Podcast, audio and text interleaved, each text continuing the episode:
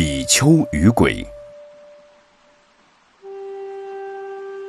从前，有一位比丘被僧人们驱逐出寺，他心情相当郁闷难过，边走边哭。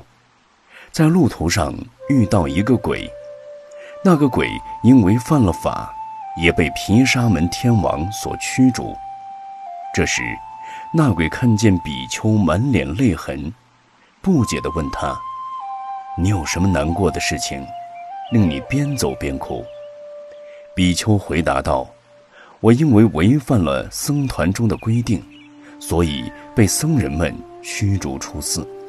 现在所有施主们的供养都失去了，又落得了个不好的坏名声，在远远近近流传出去。就因为这样，我伤心难过的。”痛哭起来，鬼对比丘说：“这有什么好难过的？我能够帮你除去坏名声，并且重新得到大的供养。你现在站到我的左边的肩膀上来，我肩扛着你在虚空上行走。人们只看得见你，却看不见我，必定以为你是得道的高僧。到时候你如果得到大的供养。”就先供养给我。于是比丘按照那个鬼出的主意，站到鬼的肩膀上，鬼扛着那位比丘到原先被僧人们驱逐的那个寺院附近，在虚空上行走。这时，附近的人们看见了，一个个都显得相当惊讶。人们都说，这位僧人已经得道了。大家顿时议论纷纷起来。那寺院里的僧人们都太不应该了，竟然把一位得道的僧人驱逐。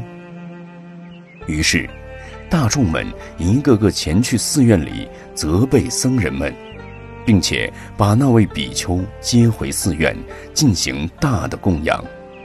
这位比丘把人们供养给他的衣服、食物等等，都先供养给鬼，不敢违反先前的约定。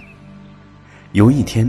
这个鬼再次肩扛着这位比丘出外游行在半空中，刚巧遇到毗沙门天王带领下属出巡。鬼看见了天王及部属们，非常害怕，吓得丢下比丘，没命地逃走了。